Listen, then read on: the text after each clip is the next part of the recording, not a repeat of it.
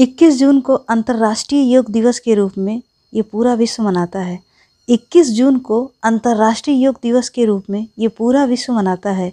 जो करता है योग, वो स्वस्थ शरीर पाता है। जो करता है योग, वो स्वस्थ शरीर पाता है। अच्छा स्वास्थ्य है इस जीवन का सबसे बड़ा धन।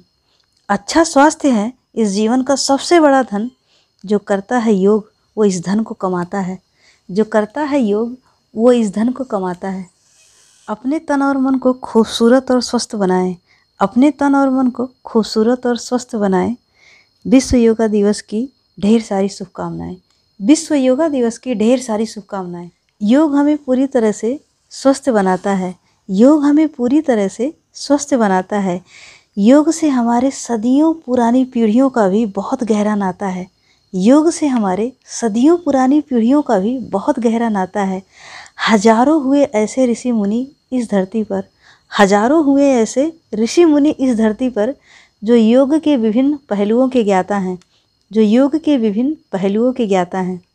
अपने शरीर को योग से निरोग बनाना है, अपने शरीर को योग से निरोग बनाना है, अपनी दिनचर्या में योगा को अपनाना है, अपनी दिनचर्या में योगा को अपनाना है।